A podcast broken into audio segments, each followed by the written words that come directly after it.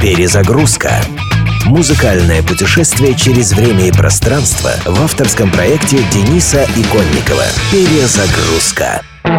Название песни «Санни» можно понимать как имя собственное, а можно как прилагательное «солнечный» или «солнечное», в зависимости от пола исполнителя. А исполнителей обоих полов за пятьдесят лет у песни набрались многие сотни. Оригинал был написан в тысяча девятьсот шестьдесят шестом году американцем Бобби Хэббом и сразу же стал большим трансатлантическим хитом. Песню Хэбб посвятил погибшему в результате покушения тремя годами ранее президенту США Джону Кеннеди и своему брату, убитому в том же году уличными хулиганами. С тех пор песню исполняли Фрэнк Синатра, Джеймс Браун, Стиви Андер Шер и многие-многие другие. К сожалению, Бобби Хэбб не добился столь же значительных успехов на ниве шоу-бизнеса. Кроме этой песни, главным его достижением осталось то, что однажды он возглавлял тур, в котором участвовали Битлз. А на момент смерти Хэбба в две тысячи десятом году песня «Санни» была шестнадцатой в списке самых исполняемых в истории. В России наибольшей популярностью всегда пользовался вариант песни в исполнении интернациональной диско-группы с немецкой пропиской Boney M.